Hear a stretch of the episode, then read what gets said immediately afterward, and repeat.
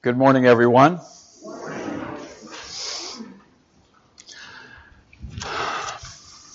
It's good to be here. Our text, Mark chapter 2, verses 1 through 12 this morning. Uh, it's in your bulletin, or you can find it in your Pew Bible. Please follow along as I read. and when he returned to Capernaum after some days, it was reported that he was at home. And many were gathered together so that there was no more room, not even at the door. And he was preaching the word to them. And they came bringing to him a paralytic carried by four men. And when they could not get near him because of the crowd, they removed the roof above him. And when they had made an opening, they let down the bed on which the paralytic lay. And when Jesus saw their faith, he said to the paralytic, Son, your sins are forgiven. Now some of the scribes were sitting there, questioning in their hearts, Why does this man speak like that? He is blaspheming. Who can forgive sins but God alone?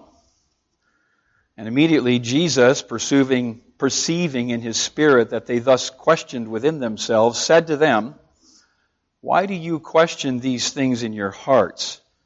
Which is easier to say to the paralytic, Your sins are forgiven?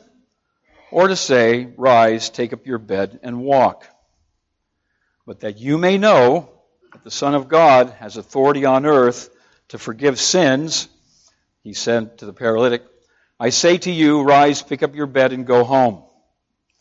And he rose immediately and picked up his bed and went out before them all, so that they were all amazed and glorified God, saying, We have never seen anything like this.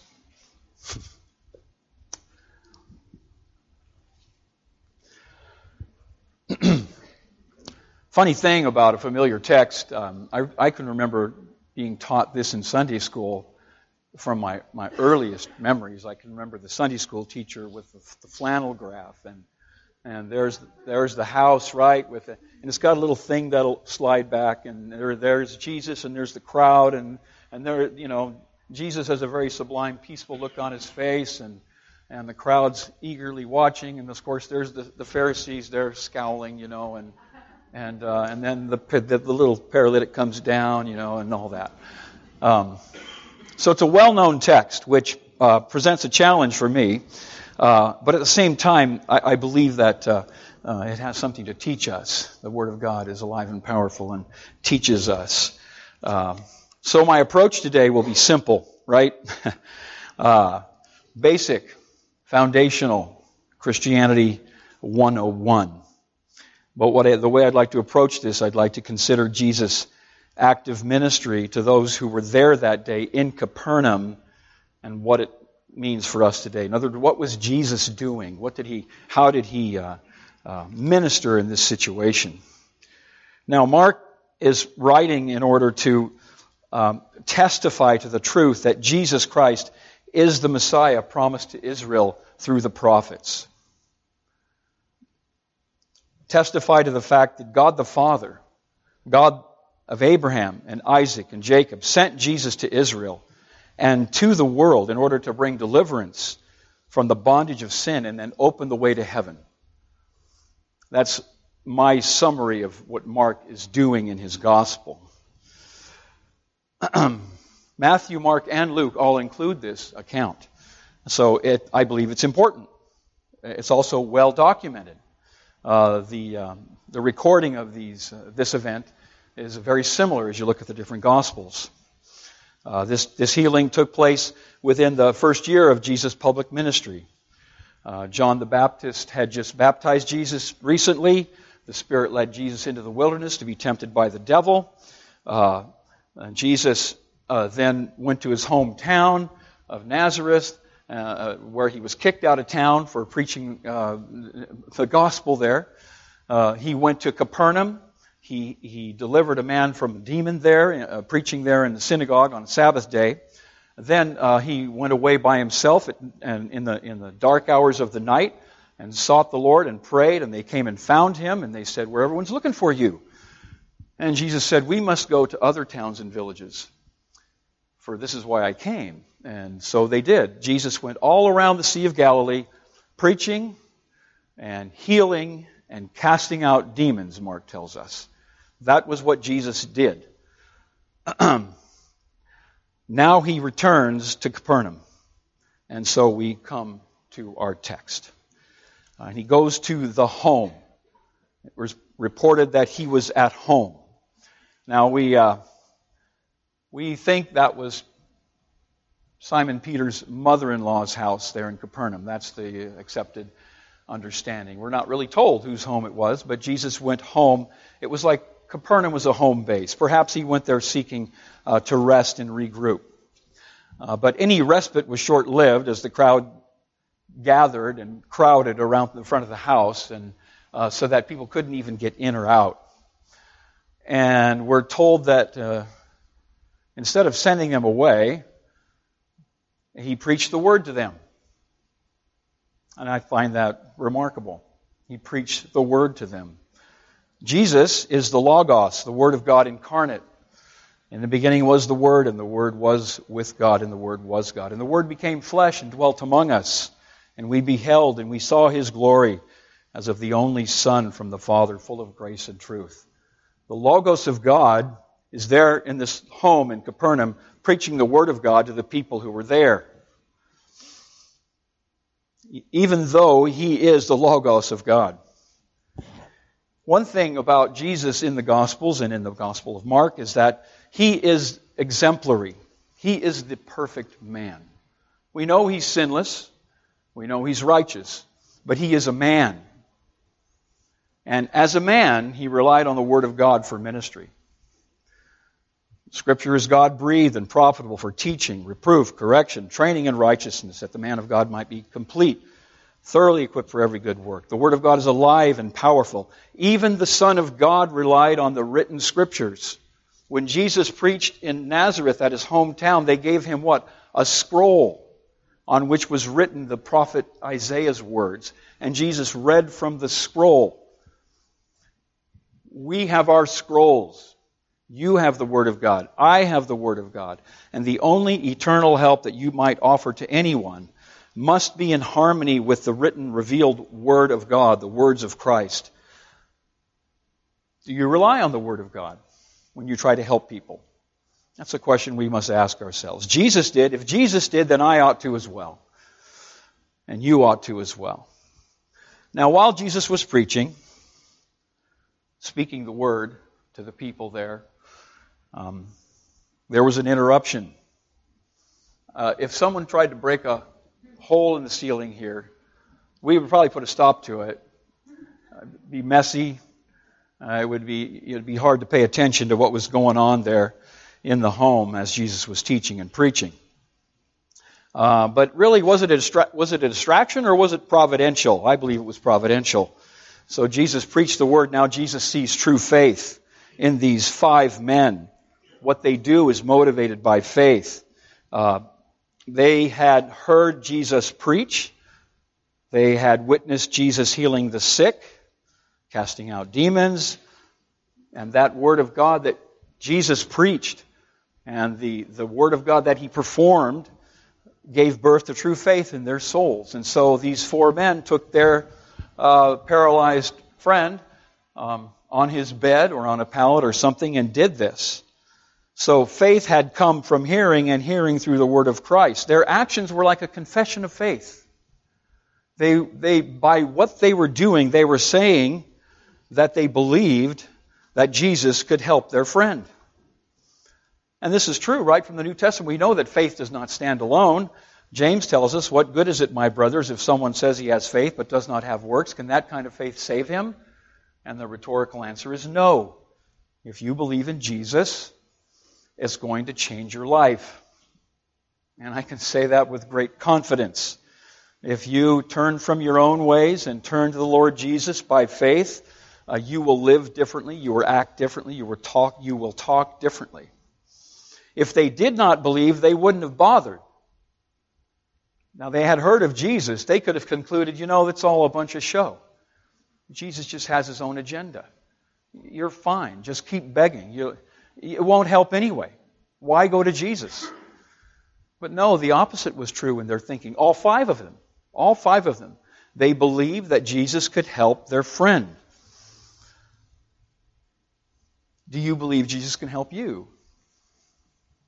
When I, when I came to the Christian faith some years ago, that was the first thing I realized that no one else can help me, but Jesus can help me. Hmm. And that, that has been true ever since. Uh, and once that happens to you, once you realize that the only true source of help in life and healing is found in Christ, uh, you will never be the same again. Um, and that comes through the preaching of the Word. Uh, that comes through uh, faith and, and, and that believing that causes you to do things differently and th- look at the world differently than you had before. That's why we gather here to hear the preaching of the Word, isn't it? Otherwise, why bother? This is the living Word of Christ. This is, the, if you think on this and live by this, you will be blessed. You will be richly filled with all the blessing of God. All you have to do is believe and come, basically go to Jesus. Learn of Him. Trust in Him. He is meek and lowly in heart, and He calls you to come to Him. So, Jesus preached. Jesus saw their faith. And then Jesus forgives sins. You see, the paralytic, the poor man on the, on the mat, along with his four friends, uh, they're all sinners.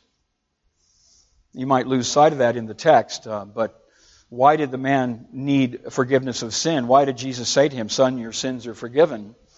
Well, because he's a sinner. He was born into a race of sinners. He's a sinner by nature. For all have sinned and fallen short of the glory of God. Be, uh, Psalm 51:5, David says, Behold, I was brought forth in iniquity, and in sin did my mother conceive me.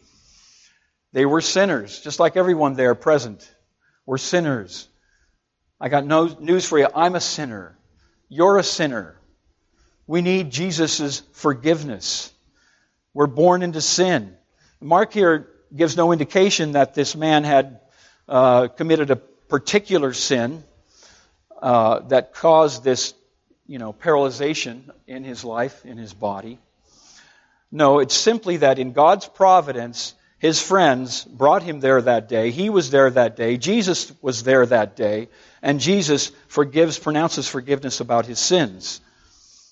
Well, in God's providence, you are here today. Jesus will forgive your sin as well. And it, I don't care how bad it is. I don't care how dark it is. I don't care if no one else knows about it. If you will go to Jesus and ask Him, come to Him like these men did with their friend, uh, He will proclaim to you that your sins would be forgiven. He forgives sins. In God's providence, I was in the right place at the right time. You're in the right place at the right time. And Jesus will forgive you just as He has forgiven millions and millions of people. All you have to do is go to Him. Confess your sin. If you confess with your mouth that Jesus is Lord and believe with your heart that God raised Him from the dead, you will be saved. You will be delivered from your sin. You'll be delivered from the bondage of what you've believed all your life. You can be changed, turned, converted. You can repent. And instead of going away from God and away from Jesus Christ, you can go towards Him. And it can happen in a moment. It happened to me that way. Now, sometimes it's gradual. But the same truth remains. If you confess with your mouth that Jesus is Lord and believe in your heart that God raised him from the dead, you will be saved.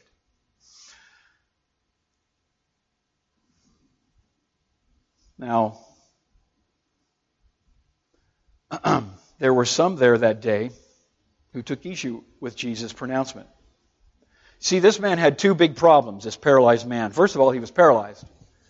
Secondly, he was a sinner. And what Jesus does is he confronts the greater problem first by granting this man forgiveness. What a wonderful, blessed thing. But there were some there who scoffed, mocked, um, they were none other than the scribes, the lawyers of Israel. Uh, the ones who um, executed judgment religiously and politically in the life of Israel, the scribes. Uh, they did not verbalize their opposition, but Jesus discerned the evil was there. See, Jesus discerns the evil he sees. He sees in his spirit there, uh, in verse 8, their stubborn, um, reasoning, sinful reckoning, uh, and they accuse in their hearts that Jesus is blaspheming. How can he say that? Only God. Only uh, the one God can forgive sin. Only he is able to do that. You see, Jesus knew what was in man, didn't he? We're told in another place in the Gospel of John that Jesus did not commit himself or entrust himself to them when he was in Jerusalem because he knew all men and he did not need anyone to testify concerning man, for he himself knew what was in man.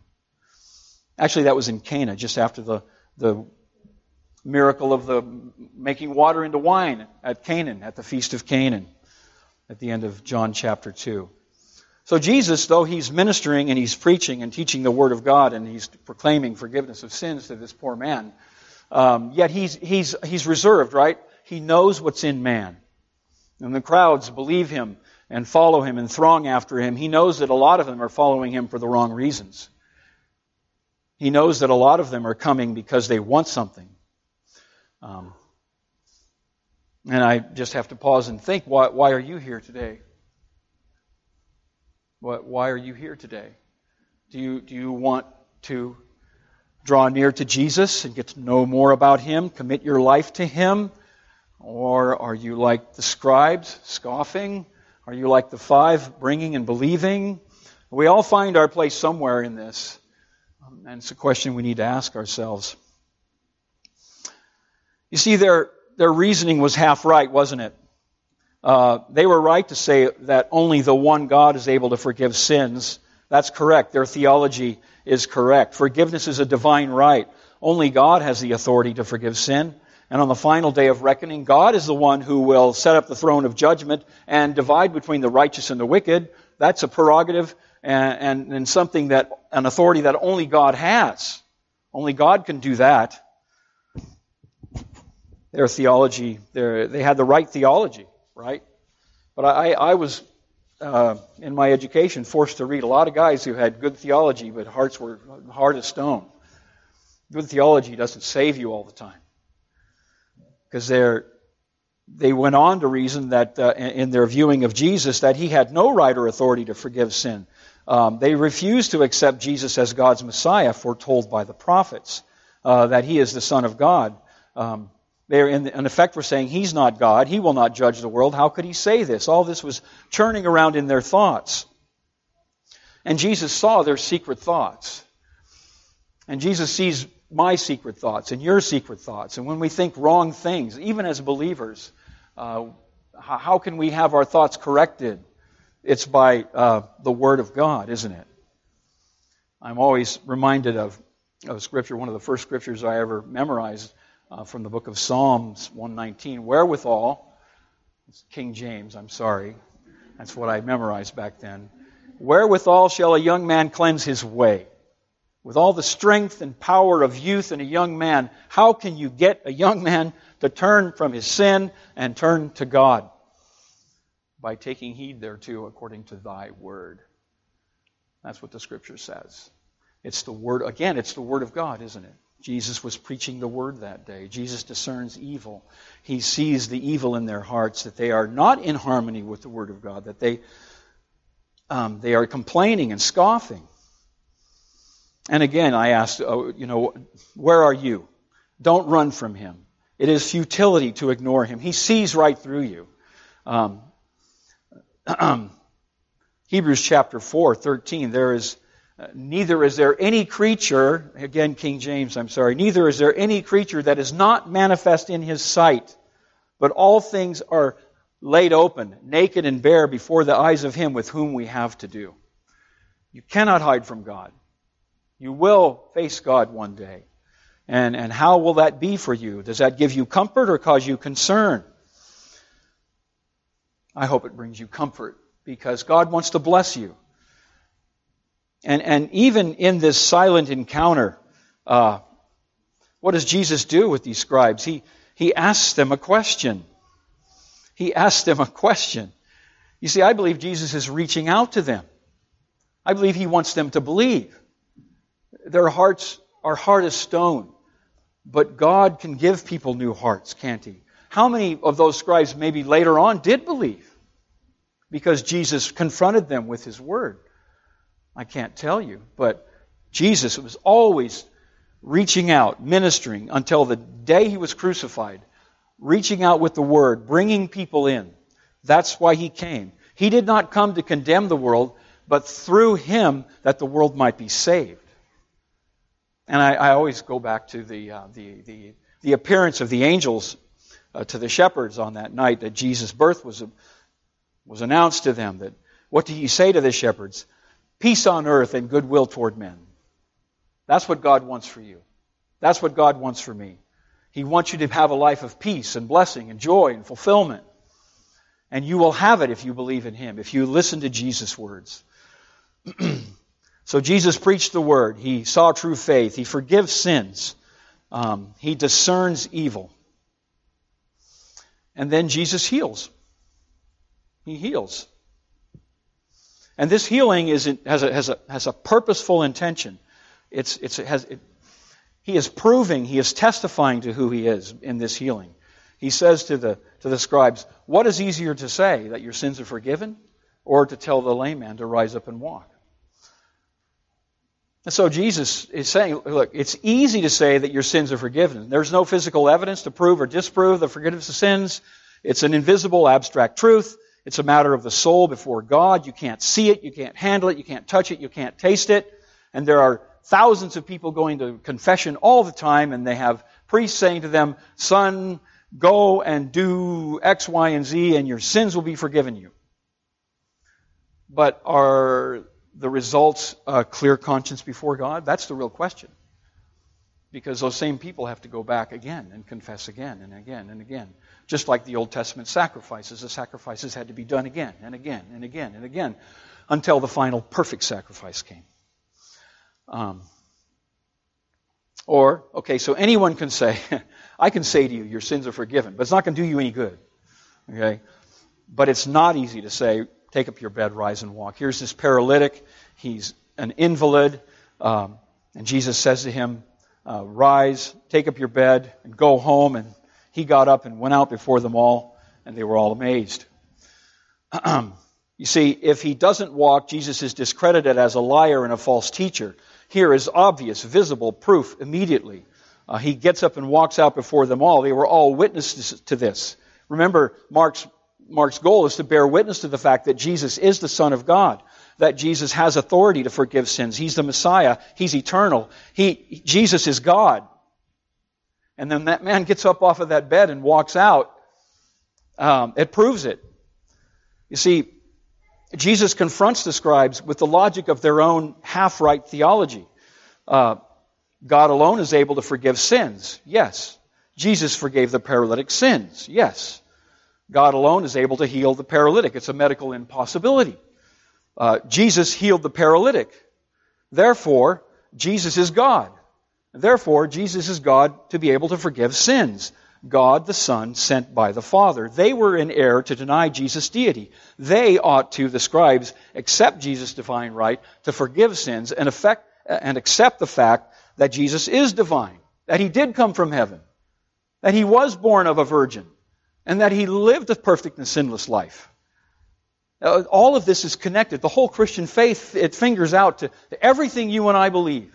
If that paralytic doesn't get off the bed and walk, then your faith is folly. Jesus is a sham, and you ought not to believe in him. But we know he did. We know he did. And this is Mark's testimony. And this is why I thought it would have been good, I thought it was good to have uh, Phil um, read uh, from John chapter 5. Uh, especially the verses, uh, verse 36, when Jesus says, The testimony that I have is greater than that of John, because the works which the Father has given me to accomplish, the very works that I do, they testify about me. That what? The Father sent me. You see, the healing of the paralytic.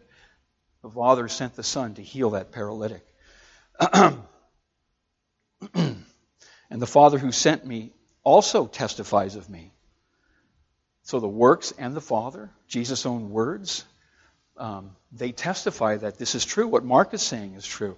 That Jesus indeed is the Messiah. Jesus is the Son of God.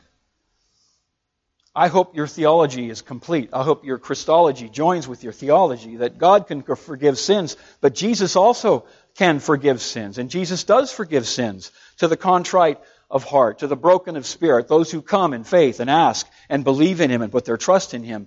Uh, matter of fact, all of this really tells us that we ought to believe in Jesus. It's a sin not to believe in Jesus. If you don't believe in Jesus, you're sinning against God because God is the one who sent him, you see. And Jesus proves it all by, uh, by healing the paralytic. Uh, there's a moral obligation that we have to believe in Jesus Christ. so Jesus preached the word. He saw true faith. He forgives sins. He discerns evil. And he heals as a testimony of who he is and what he's done. Now, if you bear with me just one more moment, I have one more thing in concluding.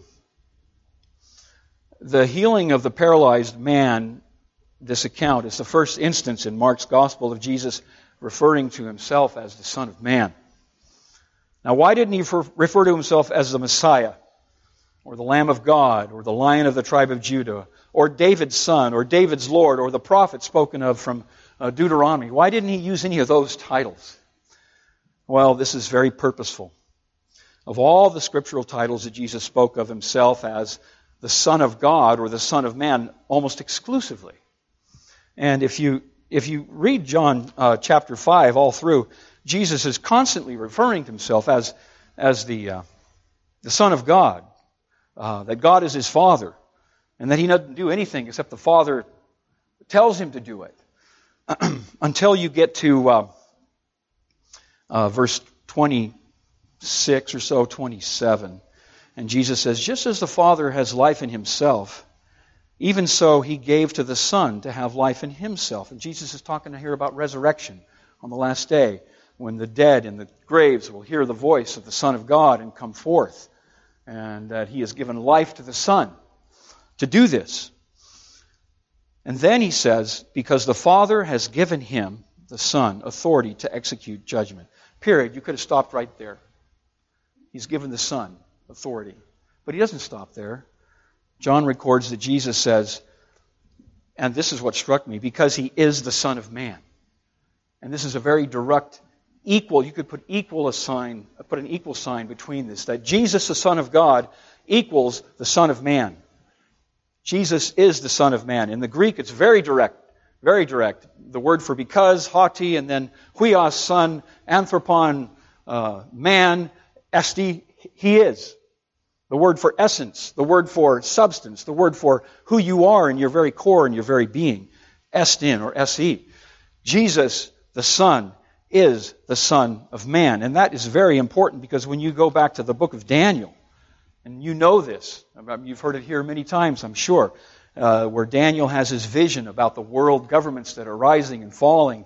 And in the midst of this, uh, this vision, um, Daniel says, I kept on looking, and thrones were set up, and the Ancient of Days took his seat, his, his vesture like white as snow, his, his uh, head like pure wool, his hair of his head like pure wool, uh, his throne ablaze with flames, his wheels like burning fire.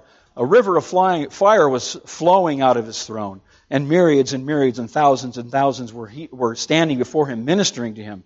And then Daniel says, I kept looking, and I saw in the night visions one, with the clouds of heaven one like the Son of Man coming. And he went up to the Ancient of Days and was presented before him, and to him was given dominion and glory and a kingdom. So the Son of Man has his origin there in the eternal vision that Daniel had of the one who would be the Lord of all the nations. And that's why I wanted to sing that hymn this morning. Son of, uh, uh, you know, ruler of all nations, Son of man and Son of God. And that's why Jesus took up this title, you see. To prove to the people of Israel on that day and uh, to the world that he is the one that Daniel spoke of. And I like how Daniel, how this is written, that he is the coming Son of Man. He is the coming Son of Man.